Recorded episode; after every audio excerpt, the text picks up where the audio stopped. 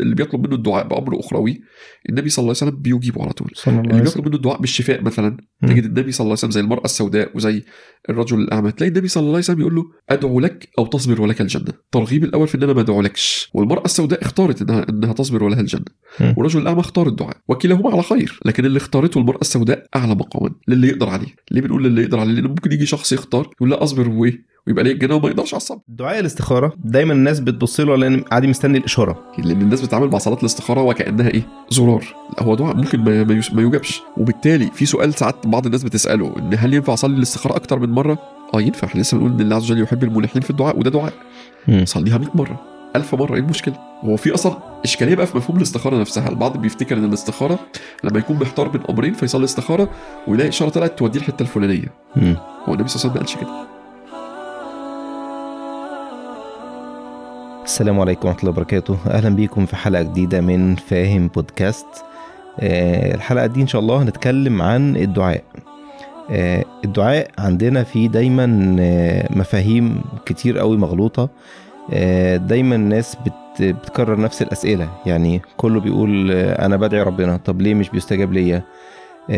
هل أنا أستحق أصلا إن أنا يعني يعني أدعو أو إن ربنا يستجيب ليا ولا لأ طب أنا والله أنا بعصي ربنا طب هدعي إزاي؟ آه، المفاهيم كلها من الأول للآخر حوالين الدعاء فيها لبس كبير فمحتاجين إن إحنا نفكك الموضوع نعرف الأول يعني إيه دعاء ونعرف أصلا يعني إيه استجابة وبالتالي هنوصل لهل إحنا بندعو أصلا ربنا صح ولا بندعو ربنا غلط؟ توقعاتنا حوالين الدعاء واستجابة ربنا سبحانه وتعالى لينا صح ولا غلط؟ فهنبدأ آه، إن شاء الله مع الشيخ هيثم. آه، يعرفنا الأول خالص آه، معنى الدعاء. السلام عليكم شيخ هيثم. وعليكم السلام ورحمة الله وبركاته. عايزين نعرف بداية يعني إيه دعاء؟ وليه الدعاء هو العبادة؟ طيب الدعاء معناه طلب إيقاع الشيء.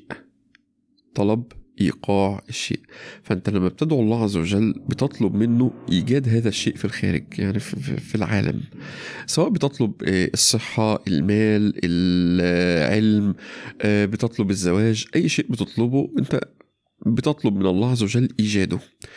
والفرق بين دعاء الله عز وجل وبين طلبك من البشر إنك لما بتطلب من البشر بتطلب منهم ممارسة الأسباب مش إيجاد الشيء. يعني أنت لما بتروح لدكتور بتطلب منه إن هو يكشف عليك وإنه يكتب لك أدوية أو إنه يديك أسباب للإيه؟ للاستشفاء بيها. لكن لما بتطلب من الله عز وجل أنت بتطلب الشفاء ذاته. مش بتطلب إن هو يديلك دواء. لما بتطلب من شخص آه، مثلا تقول له اطعمني أنت بتطلب إن هو يروح يشتري لك أكل. لكن لما بتطلب من الله عز وجل أنت بتطلب إيجاد الشيء بذاته. ده ينقلنا للنقطة التانية وهي ليه الدعاء هو العبادة؟ ليه النبي صلى الله عليه وسلم قال الدعاء هو العبادة. أو في رواية تانية وإن كان فيها ضعف الدعاء مخ العبادة. ومخ الشيء هو خلاصته. يعني إن الدعاء هو خلاصة العبادة. هنا في معنيين مهمين. المعنى الأول هو يعني إيه عبادة أصلا. أو إيه جوهر العبادة؟ أو إيه المقصود من العبادة؟ إحنا كده جايبينها من آه، level zero ما هو المقصود من العبادة هو غاية الخضوع والتذلل لله عز وجل. مم. صحيح. يعني العبودية إن الشخص يكون في غاية الخضوع والإفتقار والتذلل لله عز وجل. وده جوهر العبودية. مم. والدعاء هو الممثل لهذا الجوهر. يعني أنت تبقى بتطلب كل احتياجاتك من الله سبحانه وتعالى بخضوع له هو ده الدعاء. مم. وهو ده العبادة. فلأجل ذلك النبي صلى الله عليه وسلم قال الدعاء هو العبادة وكأن الدعاء هو جوهر العبادة الحاجة التانية إن كل العبادات هي دعاء بلسان الحال يعني أنت بتصلي ليه؟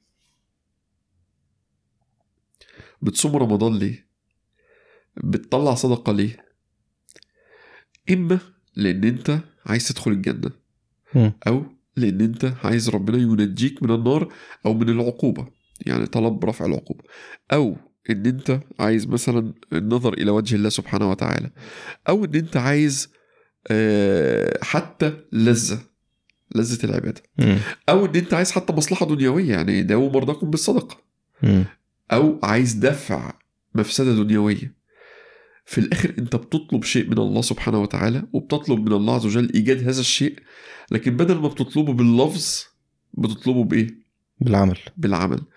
فالعبادات كلها بتدور حول في الآخر معنى الدعاء. مم. فلذلك كان الدعاء هو العبادة أو هو لب العباده ومخها. ولذلك هنا عندنا نقل لابن تيمية رحمه الله تعالى بيقول خاصية العبد أن يسأل ربه. وخاصية الرب أن يجيبه. فمعنى كونك عبد لله عز وجل مفتقر لله عز وجل إنك تطلب من الله سبحانه وتعالى.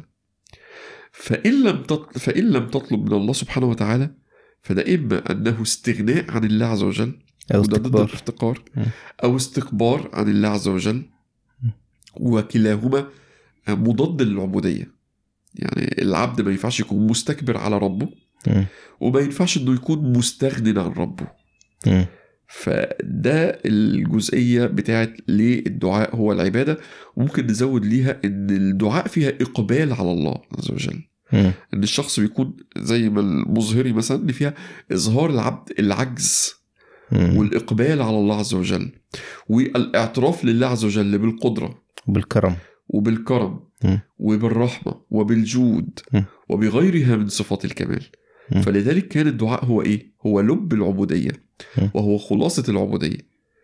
وإن العبادات كلها بتدور في فلك إنك بتطلب من الله سبحانه وتعالى. طيب ده معنى الدعاء. إيه هي الاستجابة بقى؟ طيب أي عبادة في الدنيا لما بنعملها في احتمالين. مم. احتمال إن هي تقبل واحتمال إن هي ترد. ترد. ففي صلاة مقبولة وفي صلاة مردودة. يعني إيه صلاة مقبولة؟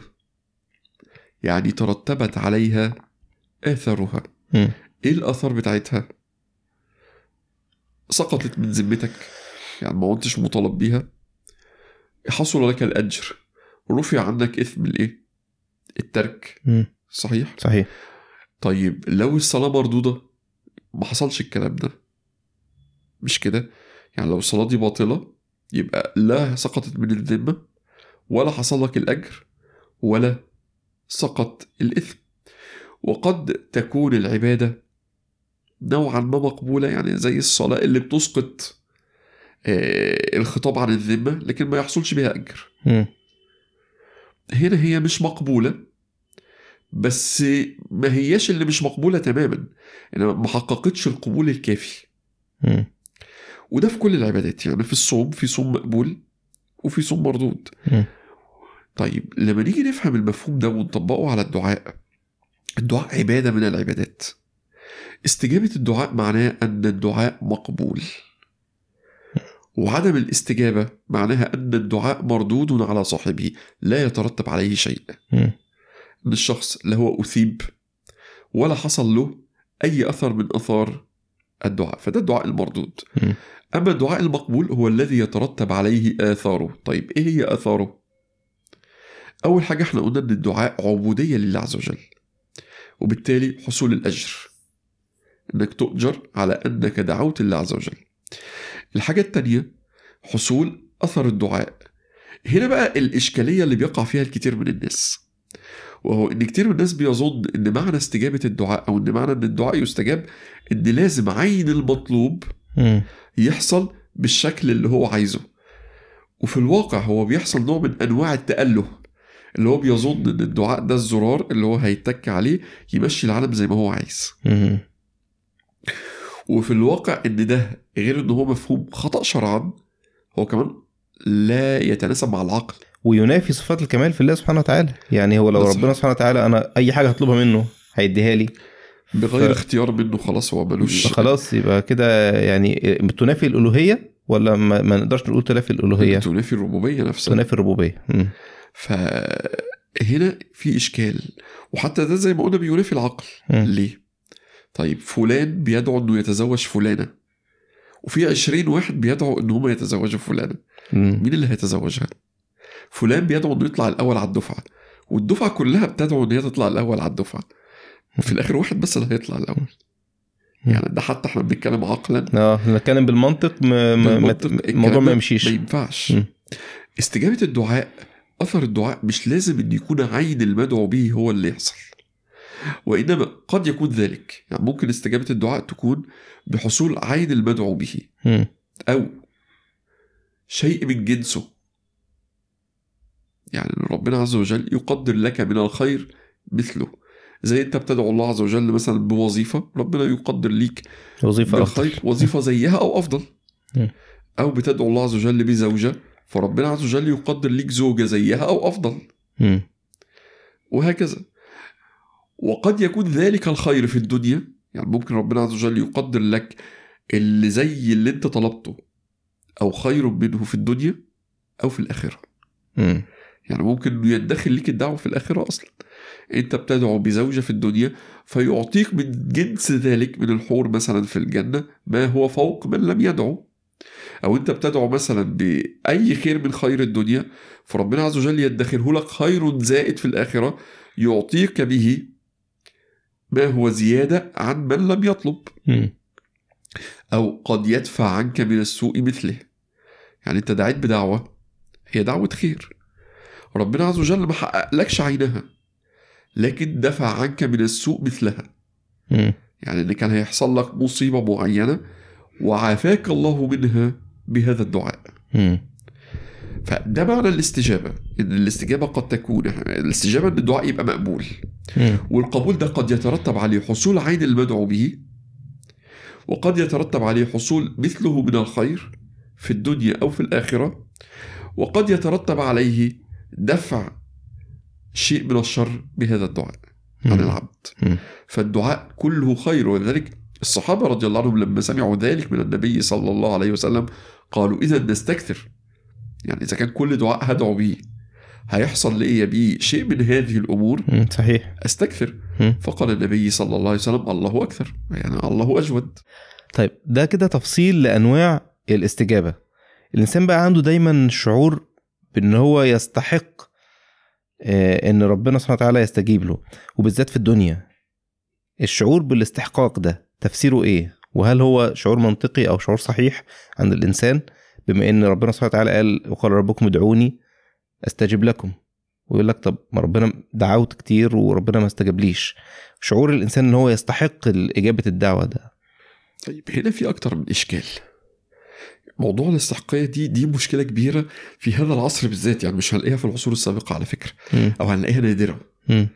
آه لكن في العصر الحالي نتيجة تأله الإنسان يعني الإنسان بدأ يؤله ذاته بقى في أكتر من إشكال هنا يعني الموضوع ده لو فككناه هنفككه لمجموعة من المشاكل مش مشكلة واحدة مم. أول مشكلة هي عدم تفريق الإنسان بين آه، ما يطلبه كحق يعني هو بيطلب من من شخص حتى من بني آدم حتى مش بنتكلم عن الطلب من الله عز وجل في فرق بين إنك بتطلب من إنسان حقك وبين إنك بتطلب من إنسان أن يجود أن يجود عليك مم. يعني أنت ليك دين عند شخص رايح تطلبه ده حقك مم. وتطالبه لو هو ما دفعهوش تؤاخذه بذلك تعاتبه على ذلك مم. لكن أنت رايح بتطلب من إنسان مساعدة طيب والله لو هو ما اداهالكش بس قابلك كويس جزاه الله خيرا.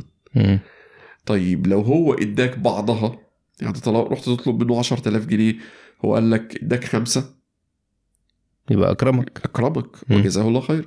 طيب اداك ال 10000 جنيه جزاه الله خيرا قال لك مش هديك ال 10000 جنيه بس هديك أربع شوية جرامات دهب روح انت اتصرف بيهم.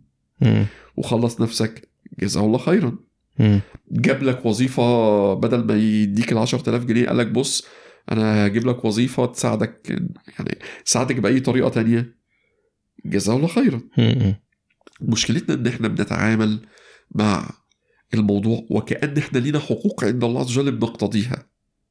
يعني إن أنت بتطلب مثلا إن الشخص بيطلب آه، إن ربنا عز وجل يوظفه في هذه الوظيفة أو يزوجه من هذه الفتاة أو يرزقه مثلا بكذا هو بيتعامل وكأن هذا دين له وحق له عند الله عز وجل بيقتضيه.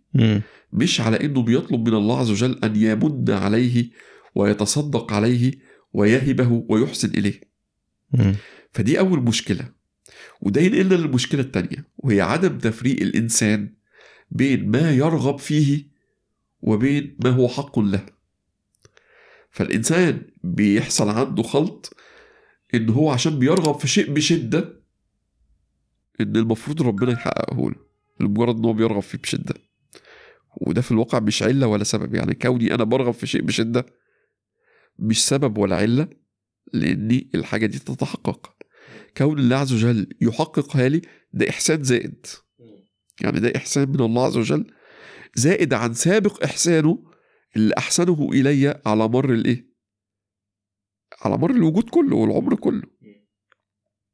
فالتعامل عدم التفريق بين إن الإنسان زي ما قلنا بيرغب في شيء واحد هو هيموت إن هو يتجوز فلانة أو فلانة هتج... هتموت وتتجوز فلان ماشي بس ده ما خلاش ده حق ليكي.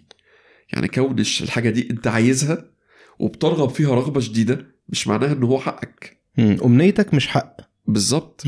دي أمنية أو هدف بس ده مش حق. إن أنت عايز تطلع الأول على الدفعة والله اطلع محدش قال لك ما تطلعش لكن ده مش حق. أنت تجتهد وتسعى لده لكن ده مش حق. إن أنت بتطلب من الله عز وجل وظيفة معينة ده مش حق. أنت مش بتطلب من الله عز وجل حق لك عليه وإنما أنت بتطلب من الله عز وجل أن يحسن إليك فإن أحسن إليك آه، تشكره ولو كان الإحسان بغير عين اللي أنت عايزه. ولكن زي ما قلنا فكرة تأله الإنسان المعاصر إن هو لا هو عايز اللي هو عايزه يحصل. اللي هو عايزه هو اللي يتم. فدي المشكلة التانية وهي إن الشخص بيظن إن أمنيته بقت حقه. المشكلة التالتة هي سوء الظن بالله وإحسان الظن بالنفس. يعني الشخص دعا ولم يستجب له. طيب أنا دعيت وعملت اللي عليا. لا هو مين قال إن أنت عملت اللي عليك؟ طيب الدعاء ما استجيبش ليه؟ طيب ما تدور الأول في القصور من عندك ما يمكن أنت عندك قصور هو اللي سبب إن الدعاء ما يستجابش. مم. لو افترضنا إن هو ما استجيبش فعلا يعني.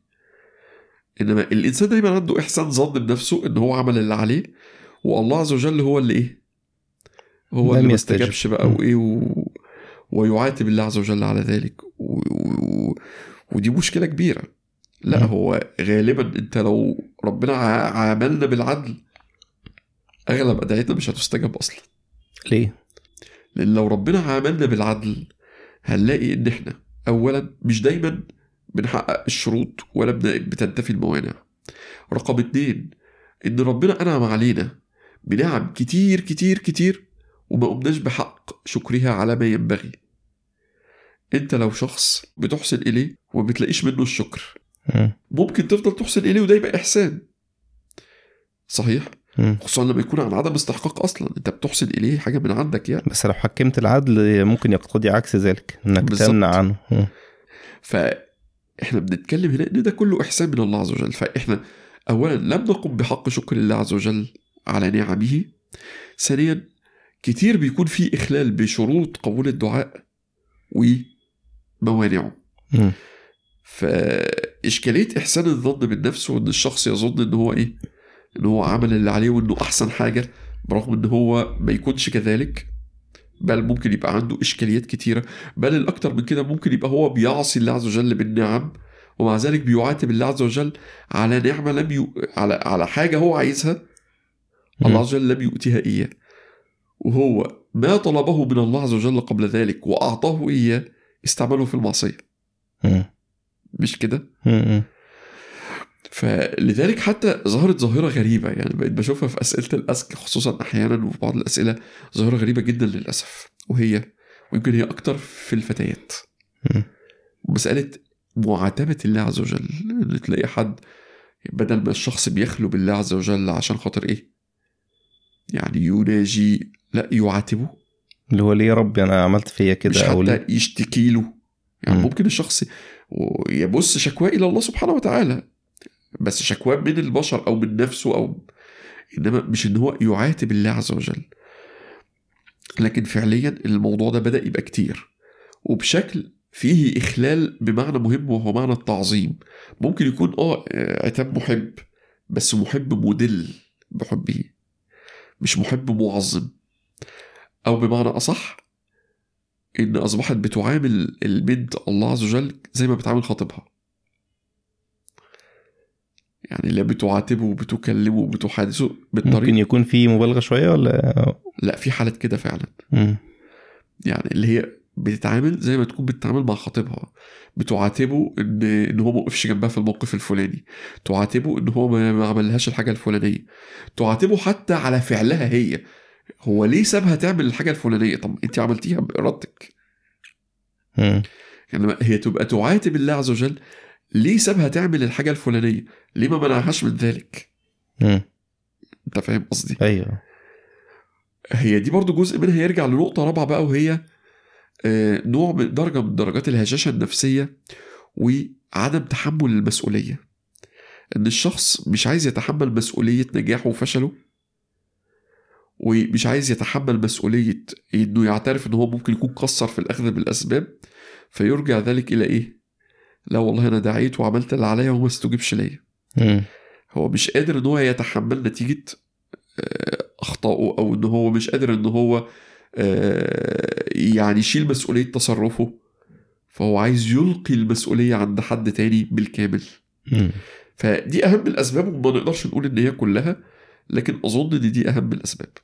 طيب ذكرت من شوية إن الإنسان ممكن يكون آه، سبب عدم الاستجابة إن هو ما أخدش فعلا أسباب الاستجابة وما انتفتش عنده الموانع. فأنا عايز أتكلم عن النقطة دي بس يعني قبل ما أتكلم عليها في حاجة مهمة آه، فكرة آه، تسارع ال- الدعاء مع القضاء ال- ال- ودي فيها حديث صريح يعني. الفكرة دي محتاجة شرح كده عشان ليها علاقة برضو بمسألة الاستحقاق ويعني و... يعني فكرة الاستجابة من عدم الاستجابة. صحيح. ودي نقطة مهمة وعشان نشرحها محتاجين نشرح قبلها نقطة تانية كمان تخليها. اتفضل. وهي يعني إيه أسباب؟ لما أجي أقول النهارده آه، الحاجة الساقعة بتجيب هشاشة في العظام. لو أنت شربت دلوقتي كوباية بيبسي هيجي لك هشاشة في العظام؟ مش شرط. كده الفكرة وضحت صح مم. طيب لو قلت النهارده المضاد الحيوي بيعالج المرض الفلاني هل معنى كده إن أي واحد هياخد مضاد حيوي لازم يخف في ناس مش هتخف. هل ده معناه إن المضاد الحيوي مش سبب للعلاج؟ لا هو سبب لكن مع كونه سبب الأسباب دي قد تضعف وقد تقوى يعني في ممكن يبقى في أكتر من دواء للمرض. في دواء نسبة علاجه أعلى وفي دواء نسبة علاجه أقل وفي دواء نسبة علاجه أقل. كلها أدوية بتعالج المرض. وفي حاجات بتسبب السرطان والعياذ بالله. في حاجات نسبة تسبيبها أكبر وحاجات نسبة تسبيبها أقل وحاجات نسبة تسبيبها أقل. ففي قوة السبب نفسه. ده. رقم واحد. رقم اتنين في قابلية المحل. النار بتحرق صح؟ طيب لو حطيت فيها مادة هي المادة دي ما بتتحرقش أصلا جوهرة مثلا ما بتتحرقش هتتحرق؟ لا. مش هتتحرق برغم إن هو النار بتحرق. لكن المحل غير قابل لذلك وقد يكون مش غير قابل ممكن يكون حاجة مقاومتها للحرق شديدة بس بتتحرق مم. ممكن حاجة تانية لا أول ما بتقرب منها النار بس بنزين مثلا خلاص الدنيا ولعت. مش كده. فأي سبب في الدنيا فيه قابلية للمحل يعني المحل قابل وفي موانع. يعني ممكن أجي أحرق حتة خشبة بس حتة الخشبة دي مدهونة بحاجة تمنع وصول النار. ملفوفة بحاجة تم- أو النار نفسها فيها إشكالية. مم. فأي سبب في الدنيا عشان ينتج الدواء الدواء اللي بياخده الشخص قوة مناعة الشخص بتفرق في استجابة الدواء ده. قوة الميكروب يعني ممكن واحد في أول حل الحالة غير واحد في آخرها. مم. قوة الميكروب بتفرق. الكلام ده نفهم منه يعني إيه سبب. دي اسمها سبب ناقص. يعني الحاجات دي كلها كل الأسباب الدنيوية والدينية أسباب ناقصة. يعني مش سبب تام. مش سبب اللي هو يحصل لازم يترتب عليه مم. نتائجه. وإنما تختلف وتتفاوت في القوة. يعني الجاذبية الأرضية أنت لو نطيت هتنزل. بس لو طلعت بالونة هيليوم مش هتنزل هل ده يلغي إن في جاذبية؟ لا. ما يلغيش مم. فإحنا لازم نفهم إن الأسباب دي أسباب ناقصة سواء الأسباب ال- الإيجابية أو السلبية في سبب واحد بس في الكون هو اللي تام وهو مشيئة الله عز وجل إذا فهمنا ذلك فالدعاء سبب والقضاء وهنا القضاء على نوعين زي ما إحنا عارفين في القضاء اللي في أم الكتاب اللي ما بيتغيرش وفي الأقضية اللي هي اليومية والشهرية والسنوية ودي قابلة للتغيير. هذا القضاء سبب والدعاء سبب. والقضاء ممكن يبقى له أسباب. يعني ربنا عز وجل قدر على شخص مثلا طول العمر لأنه كان يبر آه، والديه ويصل رحمه مثلا. أو قدر على شخص الشفاء لأنه كان يتصدق. أو قدر على شخص المرض لسبب برضه. يعني العلة. فده ده وارد جدا إن يكون ده له أسباب. فإحنا هنا عندنا سببين بيتعارضا. زي كده بالظبط واحد بياخد عنده السكر. بياخد أنسولين عشان يعالج السكر بس في وقت نفس الوقت هو ما بطلش الإيه؟ السكريات. بياخد المواد السكرية. هنا في تعارض. في تعارض ما بين ال- المرض أو ما بين آه، آه، الدواء اللي هو بياخده وما بين سبب المرض اللي هو لسه مكمل فيه بالظبط مم. ممكن يبقى هو بياخد كميات سكريات صغيرة وبياخد الدواء بانتظام والدواء قوي فخلاص الدواء هيعمل مفعوله والسكريات دي تبقى ولا كأنها موجودة مم.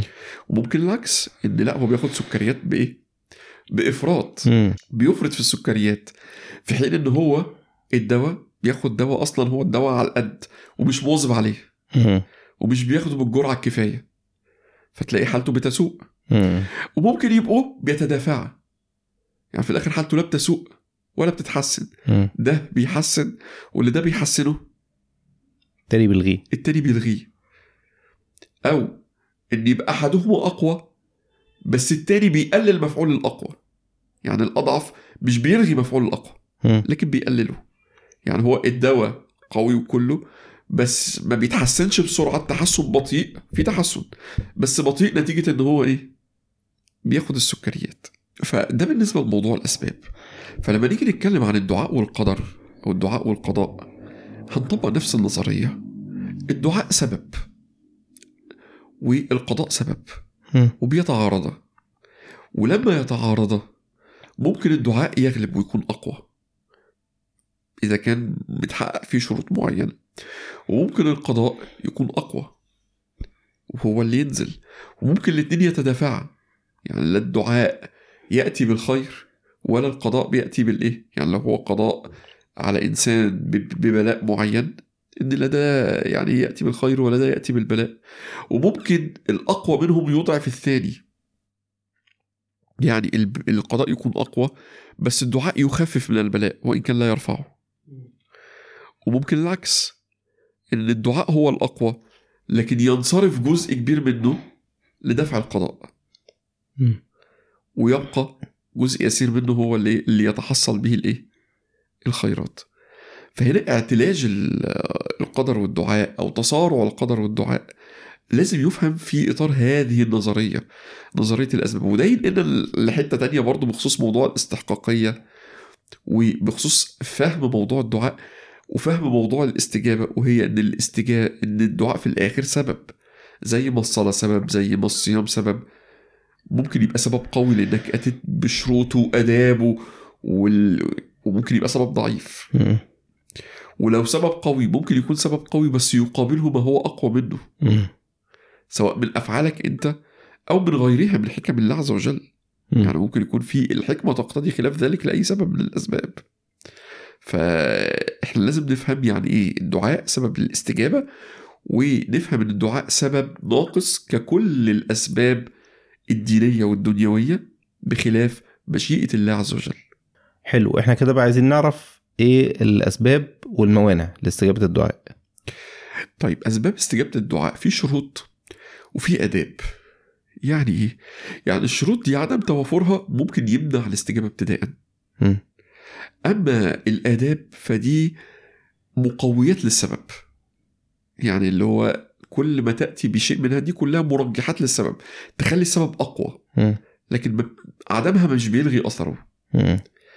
ففي أسباب للاستجابة. أول سبب هو اليقين. فلازم يكون الدعاء باليقين. النبي صلى الله عليه وسلم يقول ادعوا الله وأنتم موقنون بالإجابة. موقنون بالإجابة. فما ينفعش تبقى ابتداء بتجرب. يعني انت وانت ابتداء بتجرب لا كده في مشكلة كبيرة في الموضوع. لازم تبقى بتدعو بيقين إن الله عز وجل آه، يستجيب بإذن الله سبحانه وتعالى. وهنا في نقطة مهمة وهي إن البعض بيفهم حسن الظن بالله أو اليقين إنه لازم يستيقن إن اللي هو عايزه هيحصل بعينه. نفس النقطة اللي كنا بنتكلم فيها. لا إحنا ما بنقولش كده. بنقول إن اليقين هو أولا يقين بكرم الله وجود الله عز وجل وقدرته إن هو قادر على فعل ذلك وإن هو جواد كريم. فأنت ترجو إن بجوده وبكرمه أن يعطيك ما تطلبه. لكن مش معنى كده إنك لازم اللي أنت عايزه هيحصل بعينه وكأنك إله. النبي صلى الله عليه وسلم دعا صلى الله عليه وسلم. لأبي طالب بالإيمان ولم يؤمن. والله عز وجل قال إنك لا تهدي من أحببت ولكن الله يهدي من يشاء. يعني هو الأمور مش بإيه؟ يعني الحكمة هنا اقتضت إن هو لا يؤمن. مع كون النبي صلى الله عليه وسلم مستجاب الدعاء. صحيح؟ فدي جزئية لازم تكون مفهومة. الجزء الثاني إن لازم الإنسان وهو بيحسن الظن بربه يجمع مع ذلك سوء الظن بنفسه. يعني لازم يجمع الرجاء مع الخشية الرجاء مع الخوف. إنه يبقى بيرجو فضل الله عز وجل وبيخشى إن تقصيره وإن ذنوبه يكونوا سبب في أن يعرض الله عز وجل عنه. جميل. عشان تبقى الصورة أوضح الإنسان لازم يستحضر مشهدين إن هو لو دعاءه لاقى فضل الله عز وجل ففضل الله عز وجل ورحمته تسع أي شيء مهما كنت أنت مذنب أو مقصر لكن لو لاقى عدله هيبقى في مشكلة. فهو متيقن من فضل الله عز وجل ومن جوده ومن رحمته ومن قدرته وأن الله عز وجل لا يتعاظمه شيء. لكن لازم يكون في حتة خوف التقصير والذنب. ما يبقاش فيه آه، التدلل اللي هو الإدلال إن الشخص بيتعامل وكأنه إيه؟ يعني وكأن إن هو بيظن إن له منزلة عند الله سبحانه وتعالى. ماشي فدي أول نقطة هي اليقين تاني حاجة أن يكون المدعو به حلالا يعني ما يروحش يدعو بشيء حرام أصلا. يعني ما يبقاش الشخص بيدعو إن ربنا يسهل له مثلا عشان يسرق ولا- سرقة أو رشوة أو زنا أو أو علاقة محرمة. هو ممكن على فكرة ربنا يستجيب له يعني ممكن تحصل بس ده يبقى يعني مش عايز. أقول نعم إمهال أو استدراج مش بس إمهال دي علامة سوء مم. يعني دي علامة سوء أصلا مم. آه كان السلف يقولون من أبغضه الله أو من علامة بغض الله للعبد أن يرزقه من الحرام مم. يوسع عليه الرزق من الحرام وإذا اشتد مقته بارك له فيه مم. فإن أنت تطلب الحرام وربنا ييسره لك هو تيسير الحرام. يعني دايما بيجي سؤال أنا عايز أعرف ربنا راضي عليا ولا لأ؟ هو مفيش علامة قطعية في الدنيا لكن أقوى العلامات. شوف ربنا بييسر لك الخير ولا الشر.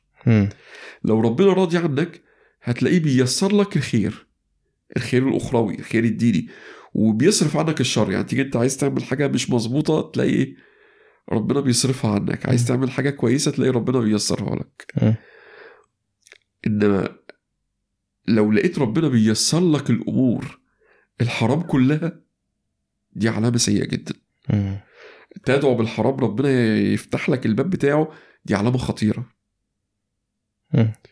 فهنا شرط إن يكون الدعاء حلال يقول النبي صلى الله عليه وسلم صلى الله عليه لا وسلم يزال يست... لا يزال يستجاب للعبد ما لم يدعو بإثم أو قطيعة رحم فما يدعوش بإثم جميل. وبعض الناس هنا بيظن أحيانا أن هو بيدعو بحق وبيكون بيدعو بغير حق ويستغرب بعد كده أن ربنا عز وجل لم يستجب له يعني مثلا يبقى شخص بيظن أنه هو مظلوم وبيدعو على من يظنه ظالمه وشايفه عادي ما بيحصلوش حاجة ولما تيجي تدور تلاقي إن هو ما ظلموش يعني مم. ممكن يكون اتنين كانوا مخطوبين مثلا وبعدين إيه الخاطب أو المخطوبة يعني أي من الطرفين لقى ان مش هينفع يكمل مع الطرف التاني ففسخ الخطوبة. فضلا بقى إن ممكن يكونوا أصلا كانوا في علاقة محرمة يعني مش خطوبة بقى. يعني اتنين كانوا بيحبوا بعض مثلا في علاقة محرمة وبعدين واحد منهم قرر إن هو يتوب. وينصرف سواء الفتاة أو الولد وينصرف عن هذه العلاقة فالطرف التاني الشخص يدي عليه. عليه. هو هو بيظن إن هو مظلوم. هي المشكلة إن هو مفهومه غلط مفهومه فيه مشكلة. هو حضرتك أنت مش مظلوم. هو غير إن ال- الدعوة مش لازم تحصل بعينها وإن الدعوة ممكن تتأخر لكن هنا أنت أصلا مش مظلوم بل بالعكس أنت دعائك هو اللي ظلم تأثم عليه. يعني الدعاء هنا هو اللي ظلم أنا كده يعتبر دعاء إثم آه. ان هو هو النهارده هو إحنا بنتكلم على صورة ما فيهاش ظلم مش بتكلم على حد هو كان بيخادع حد لا هما اتنين كانوا في علاقة محرمة عادي وبعدين واحد تاب إلى الله عز وجل وانسحب من هذه العلاقة. أو اتنين كانوا مخطوبين وبعدين واحد أحد الطرفين قرر إن هو يفسخ الخطوبة لأي سبب شاف إن إن التاني مش مش هينفع معاه لأي سبب. فهنا ما ما ينفعش إن إحنا نعتبر إن ده ظلم وده ليس بظلم شرعا ولا ولا عقلا ولا منطقا ولا أي حاجة خالص. فإن هو يدعو هو دعاءه هو اللي إثمه وظلم أصلا مم. جميل. فرقم اتنين زي ما قلنا أن يكون المدعو به حلالا. رقم ثلاثة حضور القلب. النبي صلى الله عليه وسلم يقول إن الله لا يستجيب من قلب غافل لاهي. يعني ما تبقاش بتدعو الله عز وجل وأنت بتفكر في حاجة تانية. لازم يكون تكون جامع قلبك في الدعاء. فلازم القلب يكون حاضر. فمثلا آه، لو شخص قاعد قاعد بيدعو الله عز وجل بدعوة ما وهو في اللحظة دي دماغه في حتة تانية خالص سرحان. فده مش دعاء. بل ده لا يليق أصلا بقيام العبد بين يدي ربه. وهنا في خطأ برضه مهم عايزين ننبه عليه. البعض بيظن حضور القلب هو تعلق القلب بالشيء المدعو به. يعني إن هو يبقى قلبه متعلق خالص بالحاجة اللي هو بيدعو بيها وهو بيدعو. وده لا شك إنه مؤثر. لكن لازم يكون في حاجة تانية وهي حضور القلب مع الله. يعني ما يكونش القلب مسيطر عليه بس الشيء المدعو به. لا لازم يكون اللي مسيطر أكتر هو الالتجاء إلى الله عز وجل. طب إيه- إزاي إزاي إزاي حضور الشيء الآخر أو الشيء اللي أنا بطلبه في قلبي يأثر في قوة الدعوة؟ احتياجك ليه؟ يعني شدة الاحتياج بتجعل الإنسان بيدعو دعاء المضطر. غير لما يكون الإنسان بيدعو بشيء هو مش محتاجه. يعني في فرق بين تعالى أنت أقف كده وأنت في صحراء مثلا ومش لاقي تاك ومش لاقي أكل ولا شرب وخلاص هتموت وبتدعو الله عز وجل دعائك هيكون غير شخص غني ومعاه فلوس ووقع منه 100 جنيه بيدور عليها بيبص عليها وهو مش فارقة معاه أصلا بيقول يا رب لاقيها. بس هو بيقولها مش إيه. مش باضطرار ولا باحتياج يعني. لا شك إن ده م... ان إن الإضطرار هنا مؤثر. أيوه لكن هو الأهم إن يكون في حضور قلب مع الله إن يكون في الالتجاء إلى الله إن الشخص يكون قلبه حاضر إنه واقف بين إيدين سيده ومولاه وربه بيطلب منه وبيسأله وبيعتمد عليه مم. إنما مش بيتعامل مع الدعاء يعني إحنا إحنا بنتعامل مع الدعاء زي ما قلنا على إن هو آه، زرار أنا بتك عليه تحصل حاجة. زي كده آه، نظرية السر مثلا عند بتوع ال- الايه شغل التخاريف ده. فهو بيتعامل مع الدعاء بنفس المنطق. أو اللي هو نظرية السر ونظرية الجذب والكلام ده. إن أنا هعمل نظرية الجذب بس وأنا بقول الدعاء بقى. يعني اللي هو إيه؟ إن أنا مجرد إن أنا أستحضر الشيء بشدة. وأقول الدعاء فيحصل. هو لازم استحضار الوقوف بين يدي الله سبحانه وتعالى واستحضار إنك بتدعو الله عز وجل واحتياجك إليه وافتقارك إليه وهكذا. الحاجة الرابعة العزم في المسألة. يعني ما ينفعش واحد يدعو يقول يا رب افعل كده إن شئت اغفر لي إن شئت أو ارحمني إن شئت أو اغنني إن شئت. هو ربنا عز وجل كده كده مش هيفعل إلا إن شاء.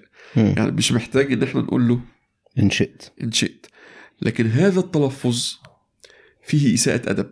دايما برضو من الأسئلة المترددة. إيه مش يعني ده ده تعتقد أنت بتتأدب مع الله. يا رب إن شئت افعل كذا. ما هو ربنا لا مم. مستكره له أصلا. يعني هو ما فيش حد يقدر يخ- يخليه يعمل ما لا يريد أن يع- أن يفعله. بس مش دي النقطة الوحيدة. مم. يعني دي كنقطة إن إن شئت دي وكأن يعني هو في إمكانية إن أنا أقول لك لو ما شئتش آه، لكن النقطة التانية إن فيها معنى الاستغناء. في فارق بين الشخص الشخص لما يكون بيطلب بجدية مم.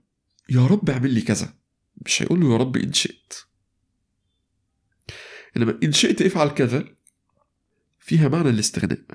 عايز تعمل تعمل مش عايز ما تعملش. بس النية مش كده. بس اللفظ لفظ استغناء. وغالبا ده في يعني لازم يكون في القلب نوع استغناء عشان تطلع الجملة دي. اللي فعلا بيطلب بيقي ب... باحتياج وباضطرار وبافتقار هات كده واحد حطه في الحالة دي لا يمكن تطلع منه كلمة إن شئت. لا هي ممكن تكون النية إن يا رب لو ده فيه خير ليا آه، اعمله لي. مش شئت يعني أنا ذاكرت شئت أنا محتاجه بس لو شئت شئت ما شئتش خلاص مش عايز حاجة. يعني غالبا النية دي مش بتبقاش حاضرة يعني. حتى لو افترضنا إن هي مش حاضرة اللفظ معنى كده. طيب اللي بيقول إن كان فيه خير ده موضوع تاني. ده تفويض. يعني في فرق بين واحد يدعو الله عز وجل يقول له وده في الأمور الدنيوية بس.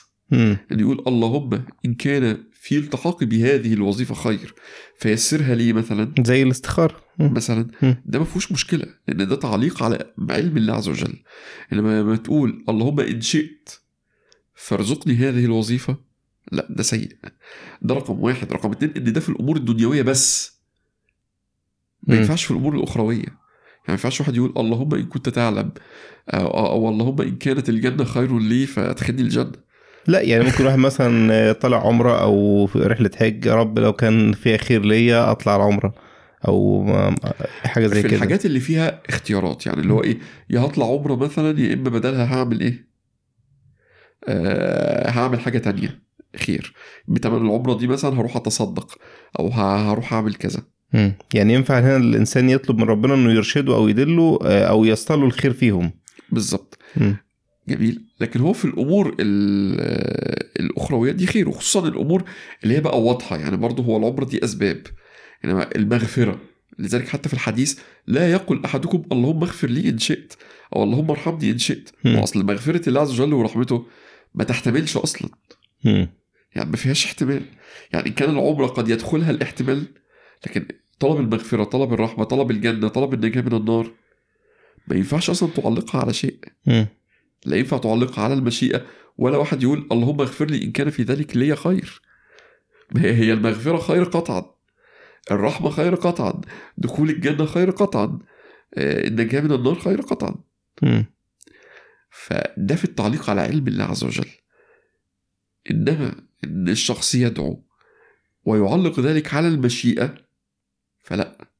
ده من سوء الأدب. سواء قصده فيكون سوء أدب لفظا وقصدا. أو لم يقصده فيبقى سوء أدب في اللفظ وليس في القصد لأن الشخص قد يسيء الأدب في اللفظ يكون قصده سليم. لكن يختار ألفاظ لا تناسب الكلام مع مقام الربوبية. رقم أربعة الإلحاح في الدعاء. ورد عن النبي صلى الله عليه وسلم أنه قال إن الله يحب الملحين في الدعاء.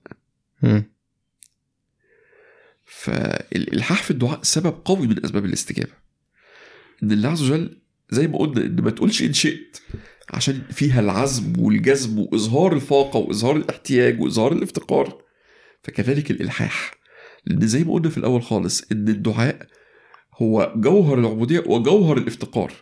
يعني الهدف الرئيسي من الدعاء هو إظهار الافتقار إلى الله سبحانه وتعالى. إنك تظهر إن الله عز وجل هو الغني وإن أنت الفقير إلى الله سبحانه وتعالى المفتقر إليه المحتاج إليه في كل أمورك. فلذلك الالحاح في الدعاء من أهم أسباب إيه؟ الإجابة. الإجابة. وترك الإلحاح كبرا أو استعجالا أو غير ذلك هيجي معنا انه من الموانع. مم. فدي أهم أسباب الاستجابة. في بقى آداب ومستحبات. يعني أمور وجودها بيزود احتمالات الاستجابة. منها مثلا اختيار الأزمنة التي هي مظنة آه، الاستجابة. زي الثلث الأخير من الليل. آه، مثلا آه، بعد العصر مثلا في يوم عرفة. آه، إلى غير ذلك. الساعة مثلا بتاعت يوم الجمعة. بعد الصلوات. بعد الصلوات المفروضات. الأماكن. مم. والأحوال. يعني كل ما ذكر إن هو سبب لاستجابة الدعاء. مم. حاجة تانية. بدء الدعاء بالثناء على الله عز وجل. والصلاة على النبي صلى الله عليه وسلم وختمه بالصلاة على النبي صلى الله عليه وسلم. رفع اليدين استقبال القبلة. غير إلى غير ذلك بقى من الآداب طبعا الآداب كتيرة جدا صعب إن إحنا إيه. نستوعبها. ممكن الرجوع لكتب الآداب والسلوك والرقائق منها مثلا الدعاء بجوامع الأدعية. الأدعية اللي هي الإيه؟ والأدعية القرآنية. يعني النبي صلى الله عليه وسلم كان يكثر من آه، الأدعية القرآنية لفظا زي ربنا آتنا في الدنيا حسنة وفي الآخرة حسنة وقنا عذاب النار أو تأولا زي رب اغفر لي آه، زي سبحانك اللهم ربنا وبحمدك رب اغفر لي. تأويلا فسبح بحمد ربك واستغفره. أيوه. فإما بتنزيل الآية يعني بلفظ الآية أو بتأولها. مم. يعني إن هو تاخد معنى الآية وتحوله للفظ الدعاء للفظ الدعاء مم. جميل مم. فالألفاظ القرآنية ثم الألفاظ المأثورة مم. فدي من الأداب ممكن تدعي بأي لفظ تاني مفيش مشكلة وأحيانا ممكن يكون وإن كان الدعاء بالألفاظ المأثورة أفضل. لكن شخص ما بيعرفش يفهمها أو مش قادر يحسها لأنه مش فاهم أصلا ألفاظها فبيدعي بالعامية ممكن دعائه بالعامية يكون أقوى مم. لأن حضور القلب أهم من الألفاظ فاهم هو بيقول إيه فاهم وحاسس مش مم. بس فاهم. فحضور القلب أقوى في التأثير من الألفاظ لكن الألفاظ لها أثر مم. وكون الدعاء زي ما قلنا دعاء قرآني أو دعاء نبوي فده يعني يجعله إيه؟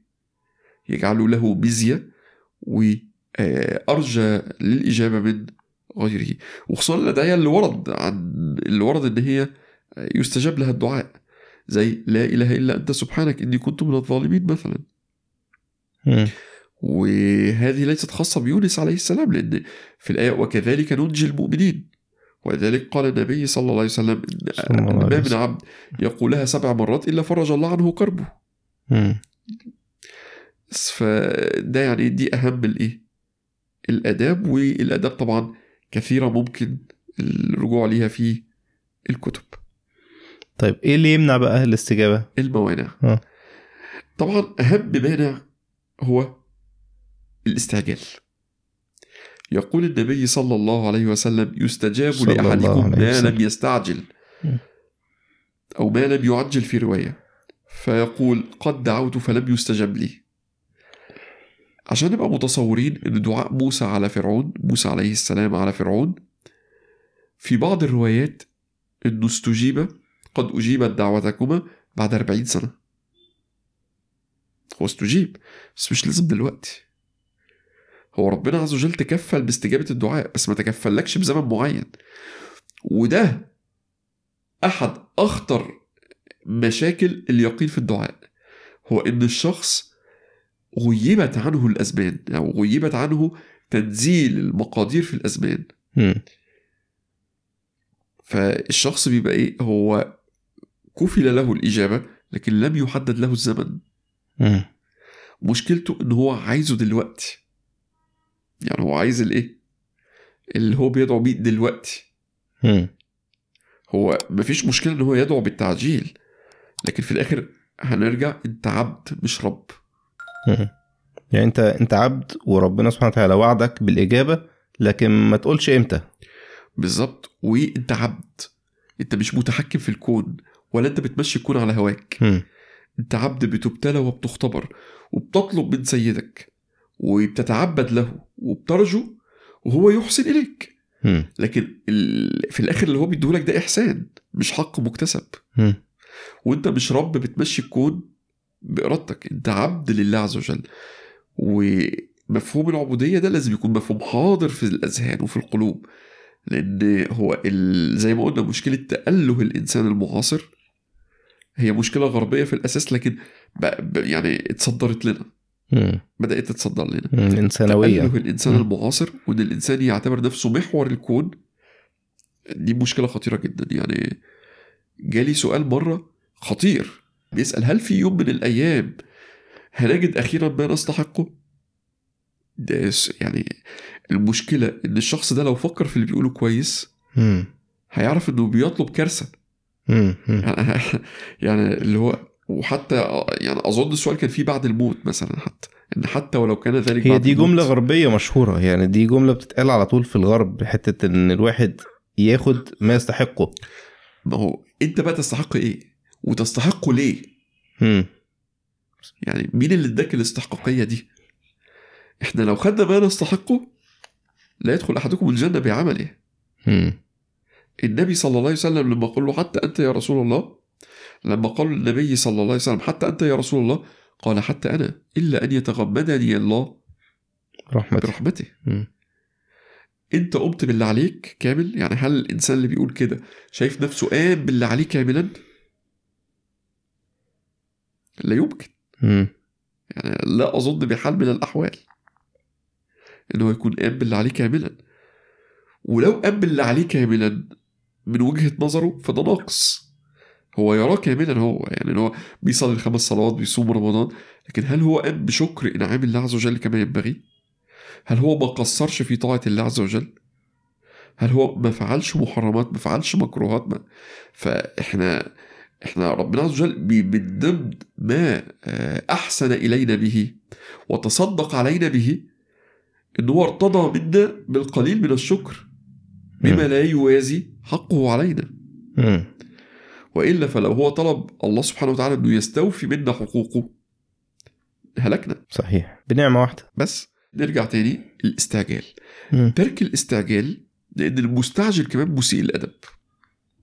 لأن المستعجل اللي هو والمقصود بالمستعجل المسيء الأدب هنا اللي هو دعا لا ربنا ما استجابليش فيترك الإيه؟ الدعاء. الدعاء. هنا إما أنه يبخل ربه يعني يعتقد في ربه البخل. البخل.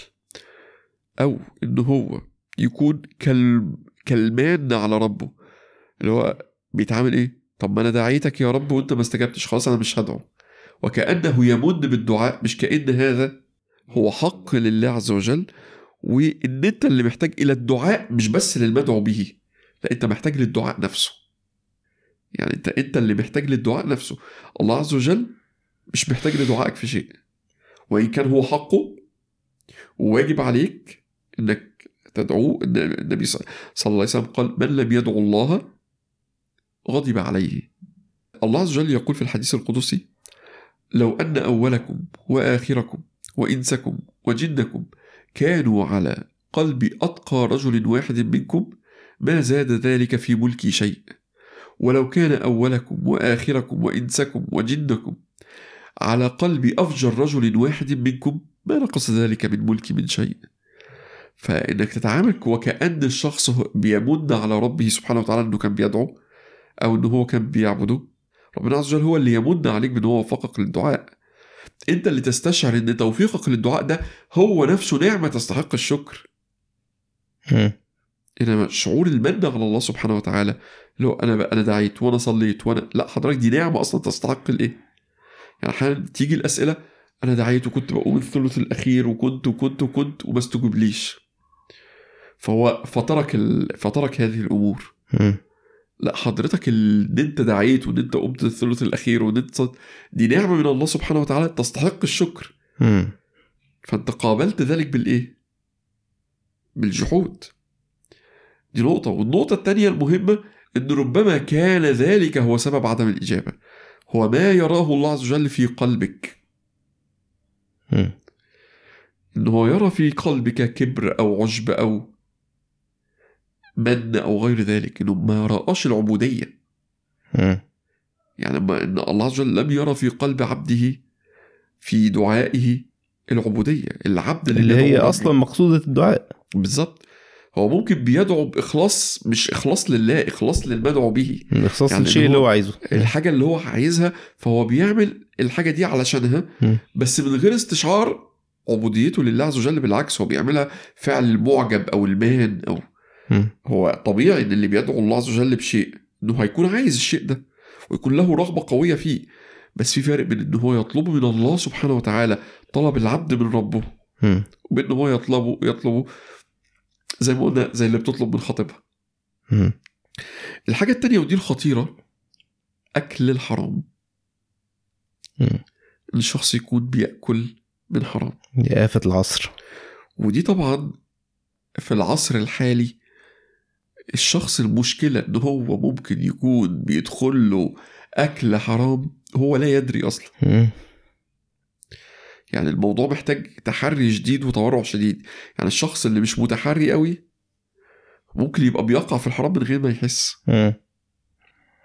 في مثل هذا العصر بالذات وذكر النبي صلى الله عليه وسلم الرجل يطيل. السفر أشعث أغبر ثم يمد يده إلى السماء يقول يا رب يا رب يعني راجل مسافر والسفر من أسباب إجابة الدعاء. زيه زي المطر وزي غيره. وأشعث أغبر يعني ف... ومحتاج وبيمد إيده إلى السماء ويا رب يا رب خضوع لكن باقي الحديث ومطعمه حرام ومشربه حرام وملبسه حرام وغذي بالحرام فأنى يستجاب له كيف يستجاب لمثل ذلك. فهنا كون الشخص بيتناول الحرام دي من الموانع وكلما كان ذلك أزيد يعني كل ما يكون نسبة الحرام ده أشد كل ما يكون ده مانع من الدعاء أكتر. فده أمر خطير جدا. الحاجة التالتة ودي خطيرة خطيرة خطيرة وهي ترك النهي عن المنكر. ترك النهي عن المنكر؟ والمقصود المنكر الظاهر. يعني ترك إنكار المنكرات الظاهرة. إن المنكرات تظهر وتفشو بغير إنكار. طب دي ده ده بلاء عام ولا آه، خاص بالشخص نفسه؟ اللي هو يعني فشو المنكر ده. يتطلب من الأمة مجتمعة إنها تنكر. لا فهنا حتى الخطاب- يبقى من الأشخاص آه، الخطاب هنا المقصود اللي بتتكلم عليه خطاب للفرد. خطاب للأمة وللفرد. يعني إحنا ممكن نكون كلنا كأمة بن- بندعو يا رب إن ربنا يحرر فلسطين. آه، ومفيش استجابة. تمام؟ ممكن أنا ده طبعا ده كمثال أكيد في أسباب تانية أو في موانع تانية. لكن الفكرة إن ممكن يكون فشو المنكر وسكوت الأمة مجتمعة على منكرات لذلك. كتير سبب لذلك نعم وممكن يكون في حق الفرد نفسه إن هو بيعدي يشوف المنكرات في الشارع وما بينكرش آه هو إحنا بنتكلم على حالة فشو المنكر مم. فشو المنكر مانعة من دعاء من إجابة الدعاء طيب هل ده في الأمور العامة ولا في الأمور الخاصة؟ في الأمور العامة يكاد يكون محل اتفاق. في الأمور الخاصة محل خلاف. ليه؟ لأن الحديث ذكر مرة بصفة عامة. مم. يعني بصفة اللي هو ثم يدعو صالحيكم فلا يستجاب لهم. وفي آثار تانية أو أح أو أحاديث أخر قيدت ذلك بالأمر العام. يعني إن هو لما يدعو بالشؤون الخاصة يعني بيدعو لنفسه قد يستجاب له. لكن لما يدعو بالأمر العام إن لا يستجاب له في الأمور العامة. مم. فمن أسباب عدم إجابة الدعاء أو عدم قبول الدعاء وبالأخص في الأمور العامة فشو المنكرات بغير إنكار؟ هو ظهور المنكر أو إن, إن المنكر يفعل لا يضر إلا صاحبه. لكن ظهور وفشو وتظاهر أهله به يضر الأمة كلها. طب هل المعصية تمنع الدعاء؟ طيب هل المعصية تمنع الدعاء؟ بمعنى آه، أو تمنع الاستجابة أنا آسف. لا ما هو إحنا هنا فعلا محتاجين السؤالين. مم. هل تمنع الدعاء؟ يعني هل الشخص العاصي فما يدعوش عشان عاصي؟ لا طبعا مفيش حاجة اسمها كده. مم. هو مش معنى إنك تعمل ذنب إنك تعمل ذنب تاني. الله عز وجل يغضب على من لا يس- لا يسأل الله عز وجل.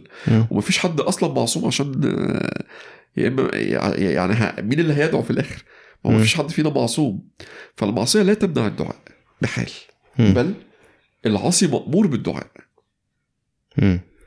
فكون الشخص عاصي ما ينفعش يقول أصل أنا مستحيل إن أنا- مستحي من الله عز وجل إن أنا أدعوه. لا ما ينفعش. الاستحياء يخليك تترك الذنب مش يخليك تترك الدعاء. هو كده كده ربنا شايفك بتدعو ما بتدعوش هو شايفك. آه فالاستحياء يخليك تترك الذنب ولا تترك الإيه؟ الدعاء. فهل العاصي يدعو؟ آه يدعو. طيب هل المعصية ليها أثر في آه الاستجابة؟ هنا عندنا لازم آه يعني إيه بعدين لازم نتكلم فيهم. لا شك إن التقوى ليها أثر في تقوية احتمال الاستجابة ولا شك إن المعصية إن الشخص يكون بيعصي وي ممكن يعاقب بترك الاستجابة. يعني ده وارد. لكن هل المعصية مانعة جزما من الاستجابة أو إن هي لازم تمنع الاستجابة؟ لا.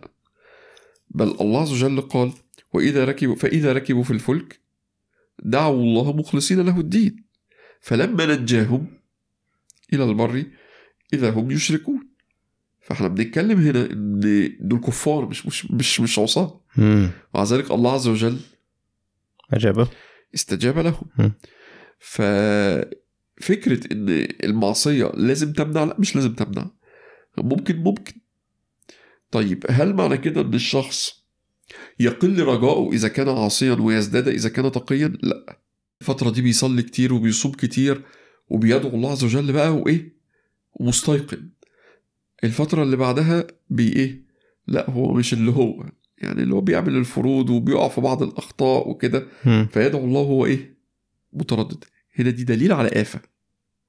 يقول ابن عطاء رحمه الله تعالى السكندري في الحكم العطائية ودي الحكمة الأولى. من علامة الاعتماد على العمل نقصان الرجاء عند وجود الزلل. من علامة علامة ان انت وانت بتدعو مش معتمد على فضل الله عز وجل وجوده انما انك معتمد على عملك. لا تاني قولها تاني معلش. من علامة الاعتماد على العمل أيوه. نقصان الرجاء عند وجود الزلل. بيزداد رجائك لما تعمل عمل صالح لأن لأن ربنا يستجيب دعائك. في حين إنك لما تكون إيه مش قوي تبقى أنت إيه يضعف رجائك أو تبقى يعني بتدعو ربنا وأنت إيه؟ مهزوز مش مش مستيقن. ده معناه إن أنت وأنت بتدعو اعتمادك مش على فضل الله عز وجل وجوده ورحمته. وانما إن في درجة من الاعتماد على العمل ممكن تكون كاملة وممكن تكون ناقصة. يعني ممكن يكون لا الشخص اعتماده على العمل ده يسير. لأن لا يخلو من ذلك إلا صديق يعني. يعني كل شخص لازم هيكون يعني أغلب الناس فيه أثر لذلك. لا يخلو من هذه الآفة إلا إيه؟ إلا المخ... عباد الله المخلصين يعني. فهنا الأصل إن إن إن الشخص العاصي يدعو الله عز وجل بيقين ويرجو. صحيح إنه لو تأخرت الاستجابة أو ما استجبش إنه قد يرجع ذلك إلى معصيته. يعني يقول لعل الله عز وجل بيعاقبني عشان معصيتي. لكن وهو بيدعو هو بيعتمد على فضل الله عز وجل. إحنا قلنا في مشهدين مشهد المعصية ومشهد الفضل والرحمة. وهو بيدعو ما يستحضرش المعصية خالص. يستحضر مشهد الجود والرحمة وسعة جود الله عز وجل وسعة رحمته أوسع من شيء. من معصيته ب... تسع كل شيء مم.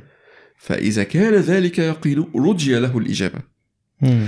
أما لو هو دعا وهو من الأول بيدعو وهو مستحضر إن هو عاصي فربنا مش هيجيبه ممكن يبقى ده سبب في عدم الإجابة مم. أكتر من المعصية نفسها لكن التقوى برضه طبعا مؤثرة يعني الله عز وجل حتى يقول إن الله لا يغير ما بقوم حتى يغيروا. ما ما بانفسهم بانفسهم ولا شك إن أنت حتى لو واحد عايز يطلب دعاء من حد بيروح يطلب من الشخص أيوه. اللي يظن فيه الصلاح والتقوى. يعني الناس كانت بتروح تدعو تطلب الدعاء من النبي صلى الله عليه وسلم والصحابة طلبوا من أويس القرني. ما كانوش بيروحوا يطلبوا من من العصاة مثلا. لكن إحنا بنتكلم إن هل ده يمنع العاصي إن هو يدعو وإن هو يرجو وإن هو يوقن؟ هو في علامات. لاستجابة الدعاء يعني ممكن يكون الإنسان الحاجة اللي هو طلبها بعينها ما اتحققتش بس ممكن يكون حق يعني اتحقق له حاجة تانية وهو ما خدش باله منها أو إن ربنا استجاب الدعاء لكن مفيش حاجة ظهرت في الدنيا خالص ففي علامات للظهور هو طبعا ممكن إحنا بسبب قصر نظرنا تبقى الحاجة حصلت كمان وإحنا مش حاسين بيها ممكن مسألة إن أنت تحس إن الدعاء قبل ما عندناش علامة قطعية. زي كل العبادات يعني أنا بصلي صلاة هل عندي علامة قطعية ان الصلاة قبلت؟ لا طبعا. هل عندي علامة قطعية إن صيام رمضان قبل؟ مفيش علامة قطعية لكن في علامات ظنية. مم. علامات ممكن تفيد منها. إحنا قلنا إن الدعاء عبادة. فإذا قبلت العبادة الرب شكور. يشكر على القليل بالجزاء الجزيل. من علامة القبول ودي أهم من, من تحقق عين الشيء نفسه. إنك تجد إن ربنا عز وجل بيفتح لك أبواب عبادات تانية. أيوه. يعني هي في الآخر عبادة. أيوه. فإنك تلاقي باب الدعاء بيتفتح. مم. تلاقي نفسك بتا... بعد ما كنت إيه بتدعو دعاء بقت بتدعو اتنين بقت بتدعو أكتر. فدي علامة. من العلامات في شعور قلبي. أنت بتبقى حاسس وقت الدعاء. يعني أحيانا أنت بتدعي كتير بس تيجي في دعاء معين وأنت بتدعي كده بتحس أنت بتحس إن هو استجيب خلاص. بيبقى في احساس انت بتكون وصلت لمرحلة من الاستجداء لله عز وجل والتذلل والخضوع اللي انت بتحس معاه من ال... ودي حاجة تخضع للذوق يعني ما نقدرش ما ملهاش ترمومتر يقيسها. هو أنا سألت السؤال ده يعني تحديدا ليه؟ آه، دعاء الاستخارة.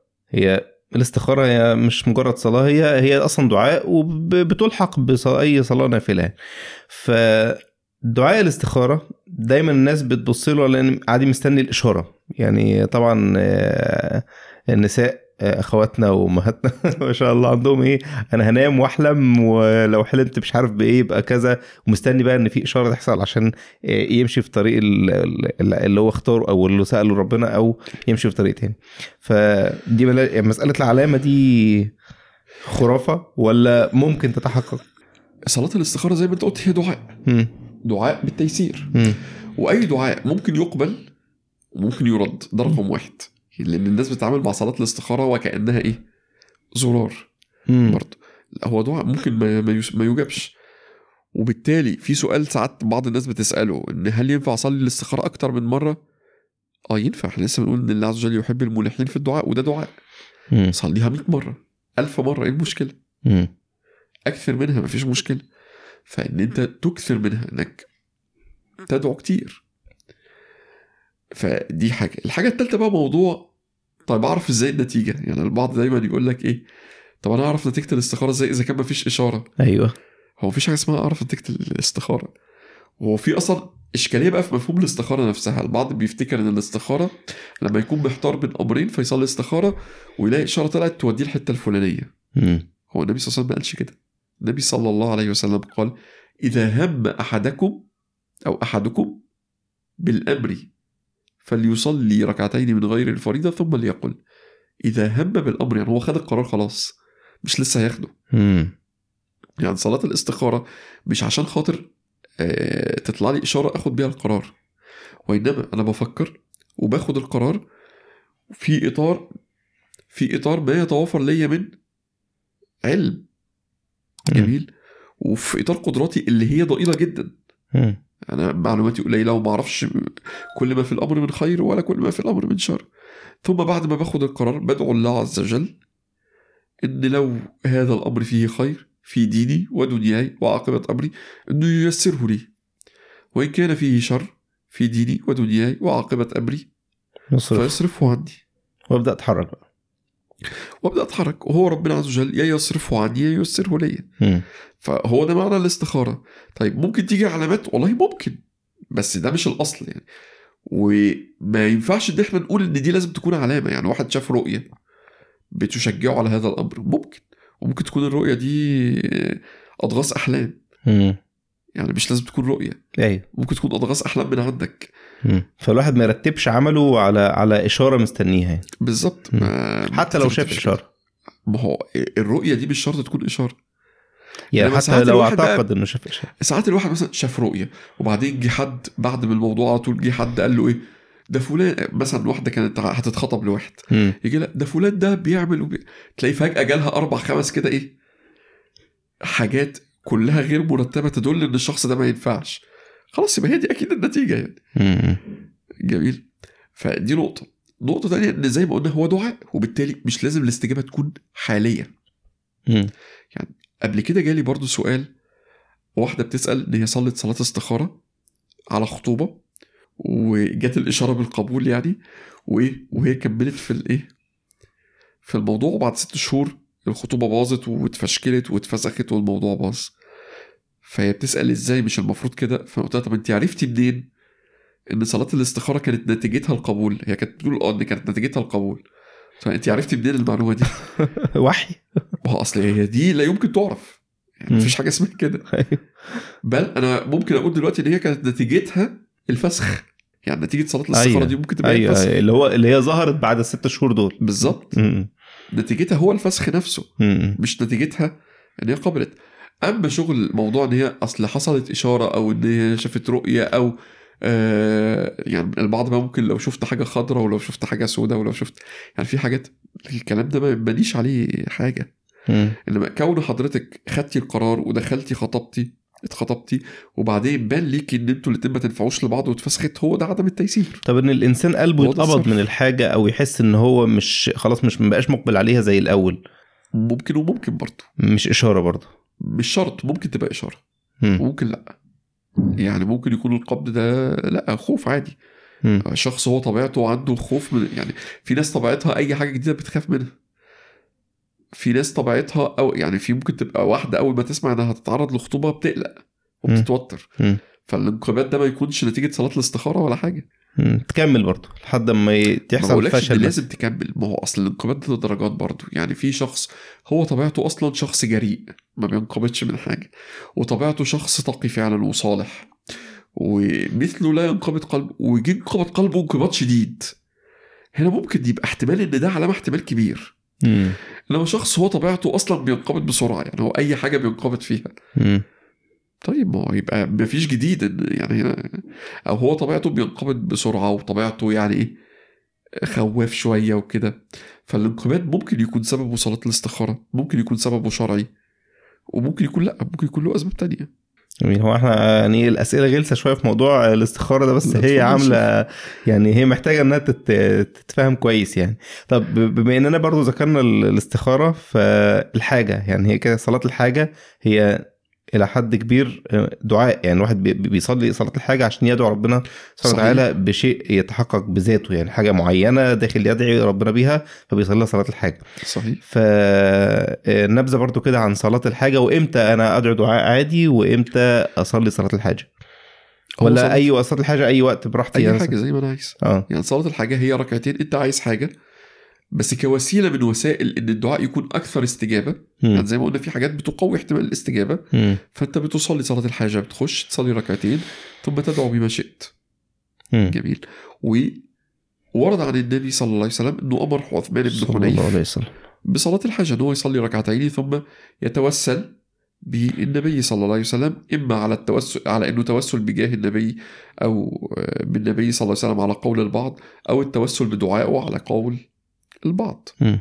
ماشي مم. فصلاة الحاجة إن هو هيصلي ركعتين ثم يدعو بما شاء ده بيقوي احتمال الاستجابة لكن ما هوش إيه يعني يعني اللي عايز أوصل له ما هياش صلاة منفصلة يعني ما هياش إيه وما فيش دعاء خاص لصلاة الحاجة مم. يعني هو صلاة الحاجة وردت في أحاديث كتيرة مم. لكن لم يرد آه، يعني دعاء خاص في حديث صحيح. ورد بعض الأدعية في أحاديث ضعيفة يمكن استعمالها. يعني لا شك إن اللي ورد في حديث ضعيف قد يكون هيكون أفضل من اللي ما وردش خالص. يعني في احتمال 40% إن النبي صلى الله عليه وسلم قاله.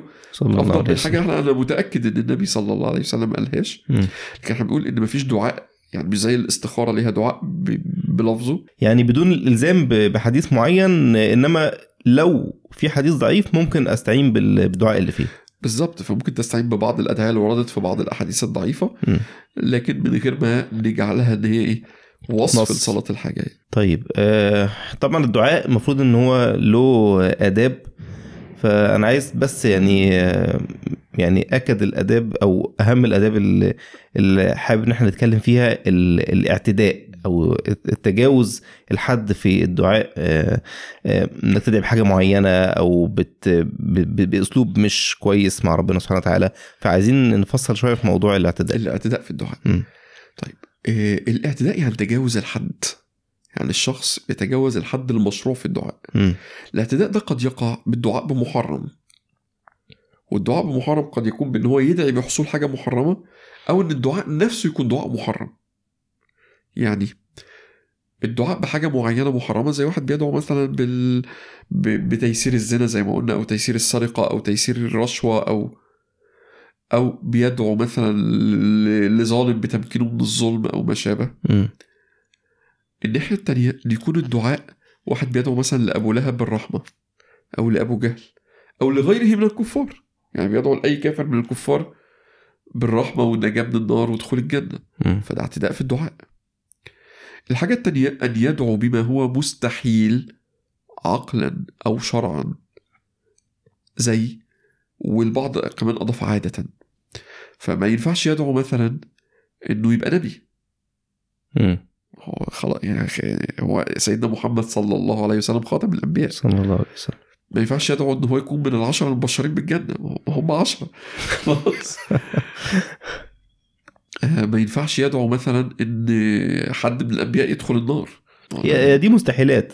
يعني صحيح. إحنا بنتكلم على, على واحد بيتكلم في مستحيل وم- ومش منطقي إن حد هيقول كده وهو يدعي بكده. لا منطقي. أنت ما يعني ما فيش حد بيدعو للكفار بدخول الجنة؟ لا بقى بتحصل. آه ففي مستحيلات. أنا بس ببدأ بالمستحيلات الواضحة قوي. أيوه. لما في واحد مم. بيدعو لمن مات على الكفر بدخول الجنة. أيوه آه، بتحصل. ويروح يصلي عليه كمان. مم. صحيح. مم. فبتحصل. فما هي دي صورة من صور الدعاء بالمستحيل. مم. جميل. فما ينفعش الدعاء بالمستحيل. لا العقلي الحاجة اللي ما ينفعش عقلا تحصل. زي اجتماع الضدين مثلا. يعني إن هو يدعو إن شخص يدخل الجنة والنار في نفس الوقت مثلا. مم. ولا بالمستحيل الشرعي. وكتير من العلماء اضاف المستحيل العادي حتى. برغم إن الله عز وجل ممكن يخلق العادات للناس. إيه المقصود بالمستحيل العادي؟ مثلا إنه يدخل النار وما يتحرقش. ممكن عادي إبراهيم عليه السلام دخل النار وما اتحرقش.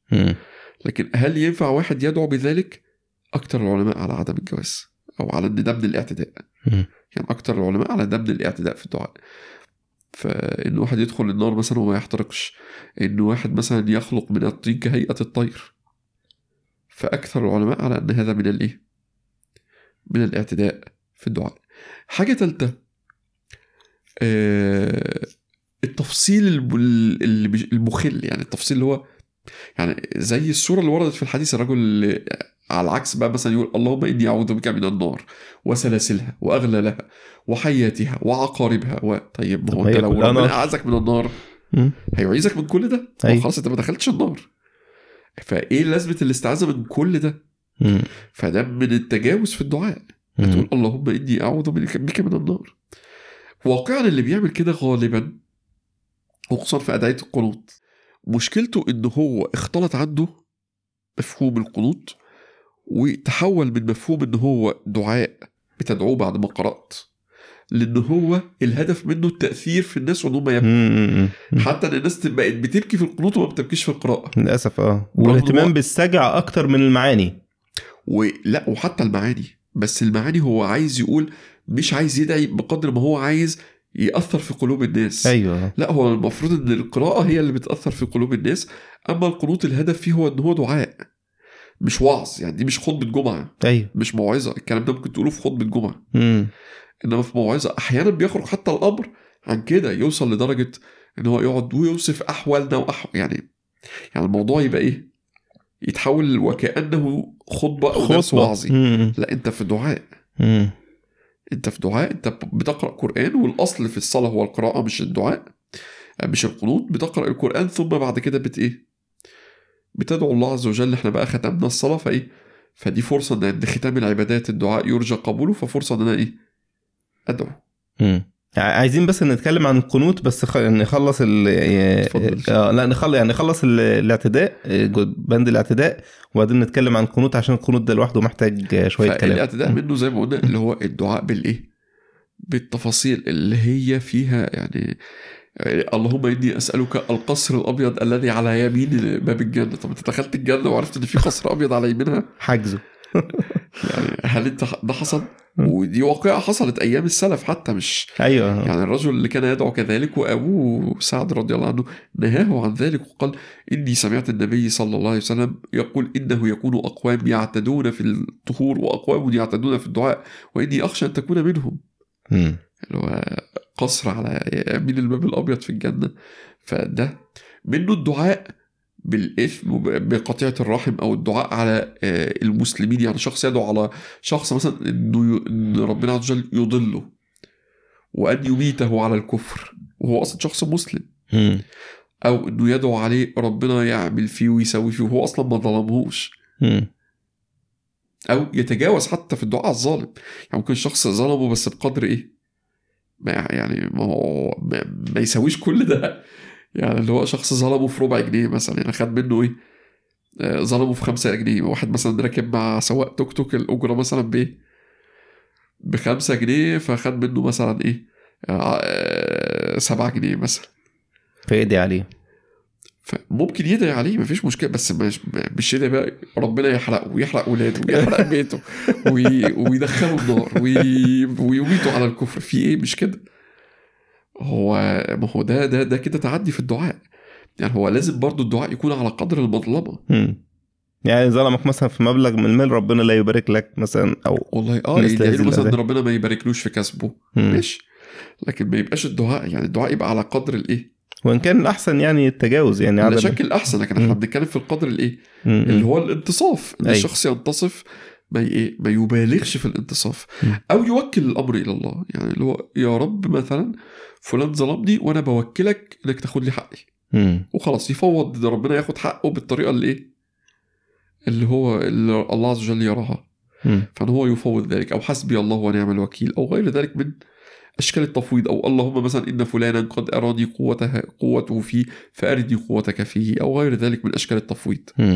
إنما ما إيه لا يتع... لا يعتدي ولا يتجاوز. لا يعتدي بقى وإيه ويبقى هو واحد ظلمه في حاجة بسيطة من الحاجات اللي ممكن هو يكون بيظلم أكتر منها عشرات المرات يعني اللي هي الحاجات اللي لا يخلو منها تعامل البشر مع بعض. فيغالي ويبالغ في الإيه؟ في الدعاء في الدعاء. فدي أهم صور الإيه؟ هو ال- الاعتداء. ده بينفي تماما قبول الدعاء ولا ممكن ربنا يستجيب في لحظة ممكن هذه الأزمة. أنا لأن هنا أحيانا آه، الأمهات طبعا بتدعي على أولادها. للأسف آه، والنبي صلى الله عليه وسلم نهى عن ذلك. حذر عن دي تحديدا يعني. صحيح. مم. فهنا وبيقع. حذر عن دعاء الناس على أهاليها وأموالها. مم. يعني ساعات الشخص يدعي على ماله. إزاي؟ يعني هو مثلا على سبيل المثال عنده آه، مزرعة بهائم مثلا عزك الله. فيجي مثلا البهائم عملت حاجة مش عاجباه فيدعي عليها. آه طيب ما دي فلوسك. ما لو. هلكت أنت الخسران. على أنت فاهم قصدي. أو مثلا عنده أرض فكل شوية يجي حد يقول له الأرض مش عارف فيها إيه الأرض فيها فيجي مثلا يدعو ربنا يحرق الأرض دي طب ما أنت بتدعي على افرض ربنا تتقبلها منك فممكن الدعاء ده يبقى سبب للحصول وتأثم أنت بيه يعني تأثم. ويبقى سبب للحصول وأنت في الآخر هتتضرر دينيا ودنيويا.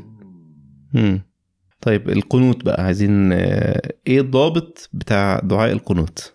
عشان هو طبعا آه، يعني ممكن يكون موضوع لوحده بس سريعا كده يعني تلخيص سريع. طيب إحنا لازم نفهم إن هو دعاء.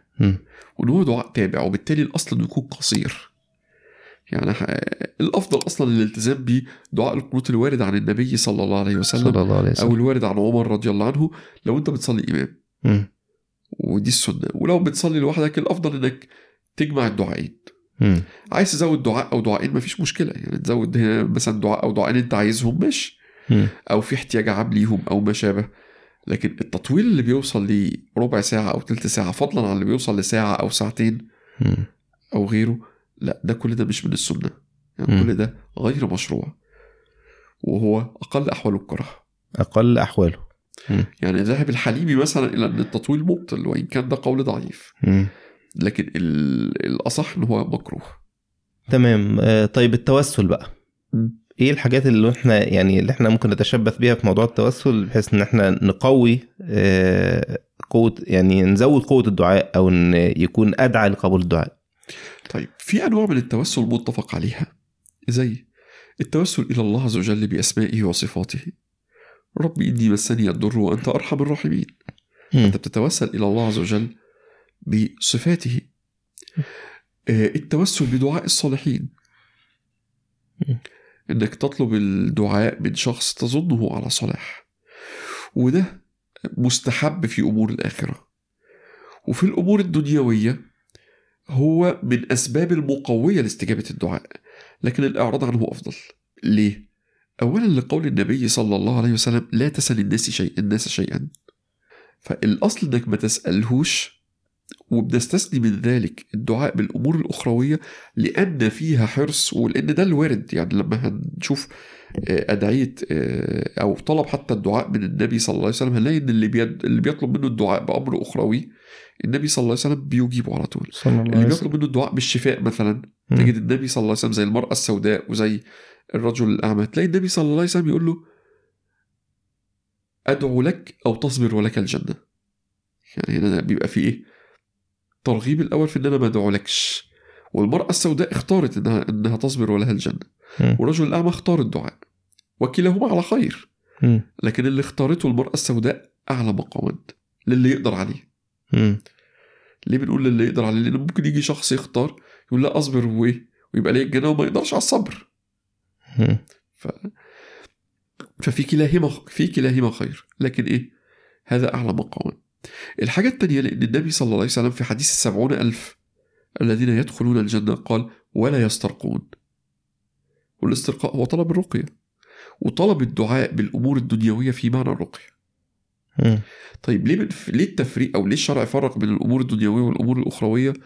لأن الشرع يريد منك إنك تكون حريص جدا على الأمور الأخروية حتى إنك تسعى لأضعف الأسباب ليها. يعني أي سبب ممكن يؤدي بيك إلى مزيد من الخير الأخروي تبقى بتسعى اليه. مم. إن يكون حرصك شديد جدا على الأمور الأخروية. لكن حرصك على الأمور الدنيوية ما يكونش كده. فدرجة المتوكلين أو درجة المفوضين أو الدرجات العالية المفروض الإنسان الزاهد حرصه على الدنيا مش شديد فما ياخدش بالأسباب المتوهمة الضعيفة. وما ياخدش بالأسباب اللي فيها نوع من أنواع إراقة ماء الوجه أو إن هو يطلب أو إنه يسأل الناس أو بخلاف الأمور الأخروية. واضح؟ إنه في الأمر الأخروي لا يسأل الناس إيه المشكلة ويطلب و... ويعمل كل حاجة لحرصه الشديد جدا على الآخرة لكن الأمور الدنيوية لا يفعل ذلك. فلذلك بنقول هنا إن طلب الدعاء من الصالحين هو كده كده من أسباب استجابة الدعاء سواء في الأمور الدنيوية أو في الأمور الأخروية مم. لكن في الأمور الأخروية ده مستحب مستحب مستحب. في الأمور الدنيوية هو حسن لكن تركه أولى تركه مم. أولى طيب النوع الثالث من أنواع التوسل المتفق عليه هو التوسل بالحال بحالي أنا ربي إني مسني الضر زي ما في وأنت أرحم الراحمين في إني مسني الضر. أنا بتوسل إلى الله عز وجل بحالي بضعفي بفقري بعجزي. زي اللهم أنت الغني ونحن الفقراء إليك. فالتوسل بحالك دي ثلاث أح... دي ثلاث حاجات ما... ما فيش حد من أهل العلم بيختلف في جوازها. يبقى النوع اللي مختلف فيه وهو التوسل بالنبي صلى الله عليه وسلم أو التوسل بالصالحين. بالأموات تحديدا؟ ده مش لازم أموات. م. يعني هو في الحالة بتاعت الرجل الأعمى عبد عثمان بن حنيف كان النبي صلى الله عليه وسلم حي. فحكم إن الحالة اللي فيها الخلاف هي التوسل بالصالحين والمقصود بالتوسل بالصالحين إنك بتدعو الله مش بتدعو الصالح مش بتسأل الصالح نفسه. أنت بتدعو الله عز وجل متوسلا بالإيه؟ بالصالحين. بالص... يعني اللهم مثلا بحق النبي صلى الله عليه وسلم وخصوصا بالنبي صلى الله عليه وسلم. صلى الله عليه وسلم. اللهم بحق نبيك صلى الله عليه وسلم أو بجاه نبيك أو ب... أو بحبي أو مثلا. بحب لا بحبي ده يبقى بعمل صالح. أيوه يبقى ده التوسل بعمل صالح ده نوع تاني. مم. في برضه من الأنواع التوسل بالأعمال الصالحة اللي هو زي ربنا إننا آمنا. مم. زي ما انت بتقول اللهم بحبي لنبيك زي حالة الثلاثه اللي أغلق عليهم الغار. بالظبط آه. يعني إحنا بنتكلم هنا لا التوسل بالنبي صلى الله عليه وسلم. مم. اللهم مثلا بإيه؟ وده قول الجمهور جوازه. يعني قول الجمهور أنه جائز. مم. طيب هل يستحب ولا لأ؟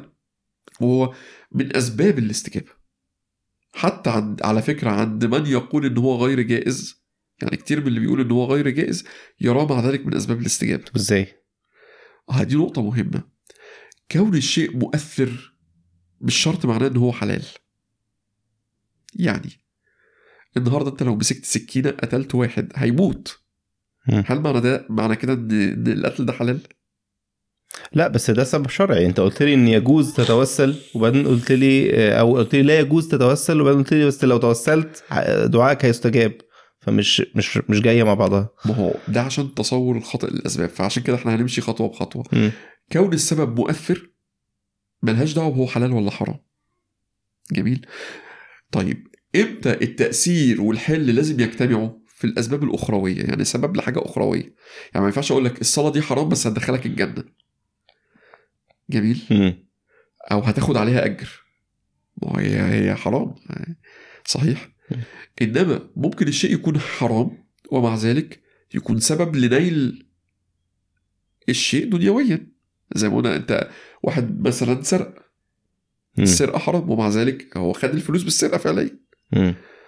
فهنا قد يكون الشيء محرم زي ما قلنا هو يدعو آه، متوسلا بالنبي صلى الله عليه وسلم وأنا بقول إن. الجمهور على الإباحة وده اللي أنا أراه لكن أنا بتكلم إن حتى على قول المحرمين إن الله عز وجل قد يستجيب كرامة لنبيه صلى الله عليه وسلم يعني كراما. لنبيه إنه لا يرد من سأل به ولو كان مخطئا هديك مثال بقى أوضح من ده النبي. صلى الله عليه وسلم قال لا تسألوا بوجه الله إلا الجنة ليه؟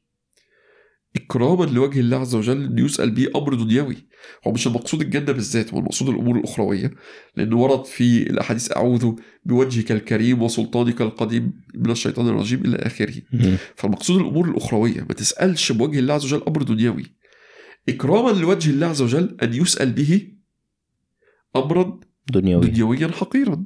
والدنيا كلها لا تساوي عند الله جناح بعوضة ومع ذلك النبي صلى الله عليه وسلم قال من سألكم بالله وفي رواية بوجه الله فأعطوه مم. لو واحد جه يسألك بوجه الله يقول لك علشان وجه ربنا اديني كذا اديله مع إن هو اللي نهى عن السؤال بوجه الله. المعنى في الاتنين واحد وهو إكرام وجه الله آه. وجه الله عز صحيح وجل أنا ما ادعيش بوجه الله لشيء دنيوي إكراما لوجه الله. وأنت ما تردش وما ردش حد دعاني أو توسل الي شيء بوجه دنيوي الله. بوجه واحد بيقول لك علشان. خاطر ربنا أيوه. على أمر دنيوي.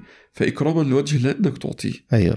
فكذلك هنا هو ممكن يعني يبقى منهي عنه لكن إكراما للنبي صلى الله عليه وسلم الله عز وجل يعطي. وسلم. شيخ الإسلام ابن تيمية ذهب إلى ما هو أبعد من ذلك. يعني دي الصورة اللي شيخ الإسلام ابن تيمية بيحرمها. بس بيرى إنها خلافية سائغة. لكن الصور اللي هو بيحرمها ولا يراها سائغة حتى. اللي هو زي واحد بقى راح لقبر صالح وقال له يا فلان مثلا ادعي لي ربنا إنه يحصل كذا.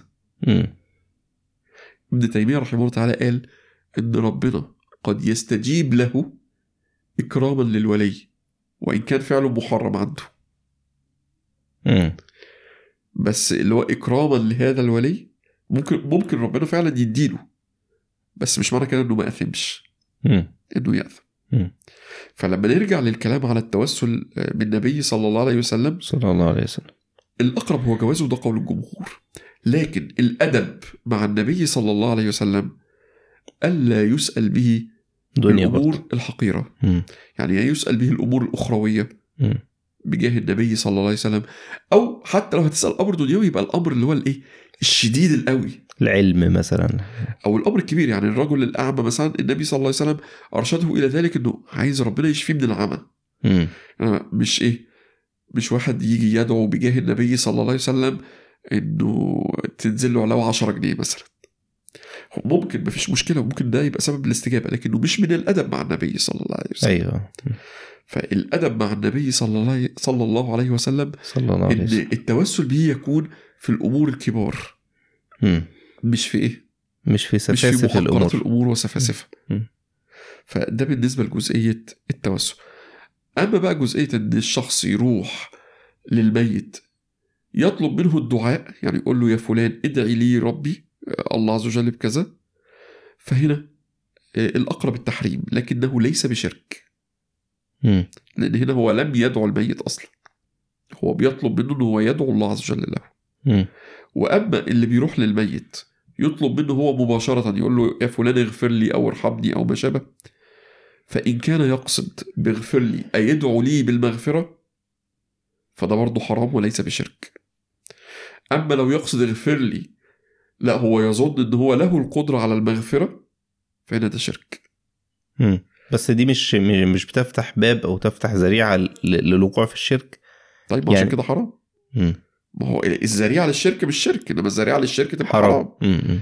إنما الشرك هو إنك تشرك مم. إنما الذريعة سد الذريعة يخلينا نحرم لكن أيوة. ما يخليناش نحكم بأن هذا الفعل شرك ماشي يا مولانا حابب تضيف حاجة قبل ما نختم ولا كده جزاكم خلاص الله كل خير جزاك الله خيرا. آه، بارك الله فيك وإن شاء الله تكون حلقة نافعة ومفيدة للجميع. آه، نختم سبحانك اللهم وبحمدك أشهد أن لا إله إلا أنت استغفرك إلا أنت. وأتوب إليك.